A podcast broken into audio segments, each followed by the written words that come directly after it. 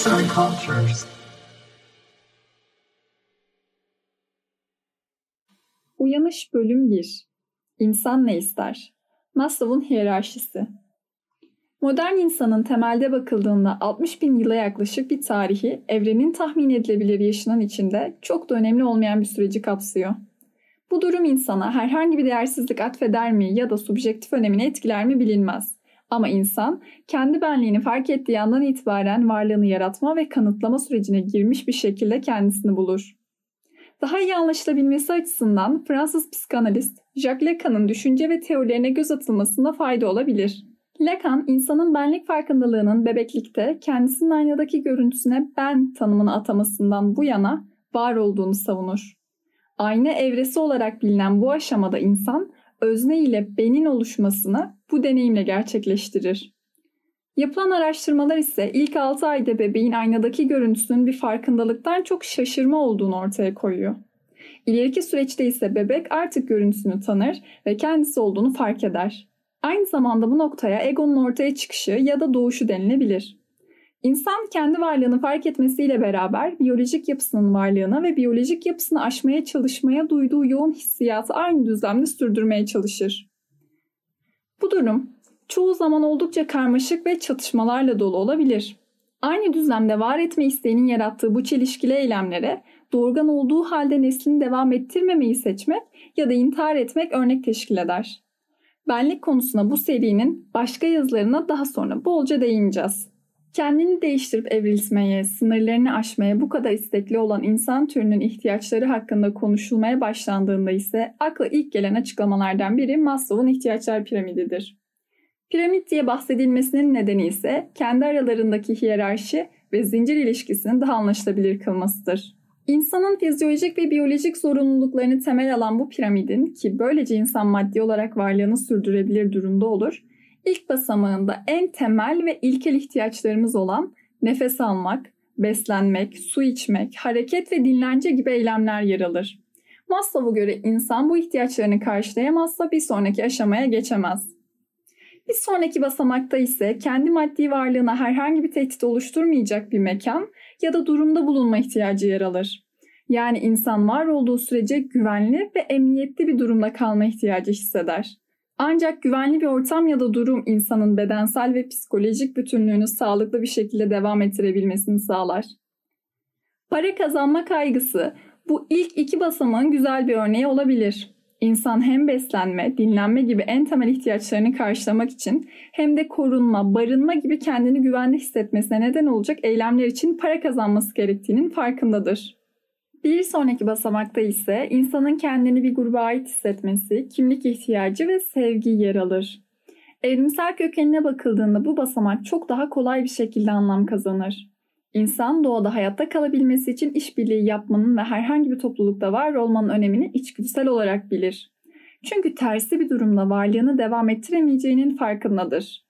Özellikle buzul çağı zamanında en basit düşünce sistemiyle ateşin başından yani örnek teşkil ettiği toplumsal yaşamdan kovulmanın donarak ölmek olduğunu bilir. Bu yüzden hem kendini toplumsallığa kabul ettirmek ister hem de böylece kendine ait olma hissiyatı yaratır. Sosyal ve duygusal ihtiyaçlar aslında oldukça önemlidir.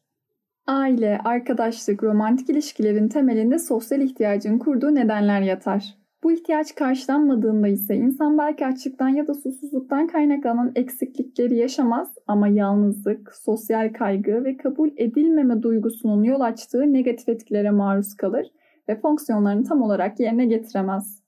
Dördüncü basamakta ise değer görme ihtiyaçları başlığı altında incelenebilecek başkaları tarafından beğenilme, takdir edilme, saygınlık görme gibi ihtiyaçlar geliyor. Bu noktayı ise şöyle anlamlandırabiliriz. İnsan kendi gerçekliğini pekiştirmek için başkalarına ihtiyaç duyar. En temelde suyun yüzeyinde ya da aynada kendini görmesindeki keşif de kendi benliğini başka bir araçla sağlamasının en güzel örneklerinden. Daha sonra bu araç çevresindeki diğer türdeşlerinin kendisinin farkında olması durumuna dönüşüyor. Böylece insan kendi yeterliliğini, becerisini, varlığını bir noktada daha da sağlam alıyor. İnsan bir başarı ya da ilerleme için motivasyona ihtiyaç duyar. İçsel motivasyonun yetersiz kaldığı ya da daha fazlasına ihtiyaç olunduğunda ise çevresel etmenlerden gelebilecek her türlü destek bu amaca hizmet eder. Dördüncü basamağın sağlıklı bir şekilde işlemesinin sonucunda ise insanın kendi öz saygısı ve benlik saygısının gerçekleştiği söylenebilir. Öz saygı ve benlik saygısı konularına da serimizin bir sonraki içeriklerinde ayrıntılı olarak yer vereceğiz. İlk iki katmanı fiziksel ihtiyaçlar, diğer iki katmanı da psikolojik ihtiyaçlar olarak sıralarken son basamakta ise kendini gerçekleştirme yer alıyor. Yaratıcı düşüncenin, üretimin ve kendi potansiyelinin farkına varıp bunları tatmin edici unsurlar geliştirmek, belki de insanın hem biyolojik unsurları ile bir çatışma haline sürükleyen hem de salt gelişiminin yegane destekçisi olan unsurlardandır. Maslow'a göre insanın yoksunluğunu giderebilmesinin tek yolu bu basamakta var olan kendini gerçekleştirmektir. Sonuç olarak Maslow, insanın ömrü boyunca onu diğer canlılardan ayıran özelliklerle hayata tutunma amaçlarının ilkelselliği arasında bir sentez gerçekleştirmiş ve belirli bir hiyerarşik yapıda insanın temel ihtiyaçlarını sınıflandırmıştır. Maslow'un bu teorisi oldukça aydınlatıcı olmakla beraber bir sürü soru işareti ve çelişkiyi ortaya çıkarmıştır. Çünkü daha temel basamaktaki ihtiyaçlara sahip olmayanların en üst basamaktaki nitelikleri gerçekleştirmesinin zor olduğunu ifade edilirken çoğu sanatçı, yazar, müzisyenin savaş, açlık, tutsallık gibi zor zamanlarda yaratım sürecini büyük bir coşkuyla gerçekleştirdikleri ortadadır. Peki ya bu durum nasıl gerçekleşir? İlhamın hangi koşullarda çıktığı üretim esnasında önem mi kazanır yoksa insanların temel ihtiyaçlarını karşılayabildikleri konfor eşikleri birbirinden çok mu farklıdır? Ya da acı gerçekten büyük bir yaratım mı doğurur? Bunlardan çok farklı düzlemdeki zeka faktörü mü önemli olandır? Yani her şey genetik ve seçilebilecek, karar verilebilecek durumun çok daha ötesinde midir? Bunlara dair düşünecek çok şey var ve birbirinden çok farklı argümanlar her an zihinlerimizde var.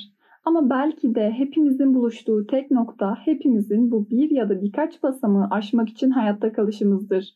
Ve tabii ki yegane motivasyonumuz bu basamaklarda saklıdır. Yazan Servin Çağıl Seslendiren Esra Yılmaz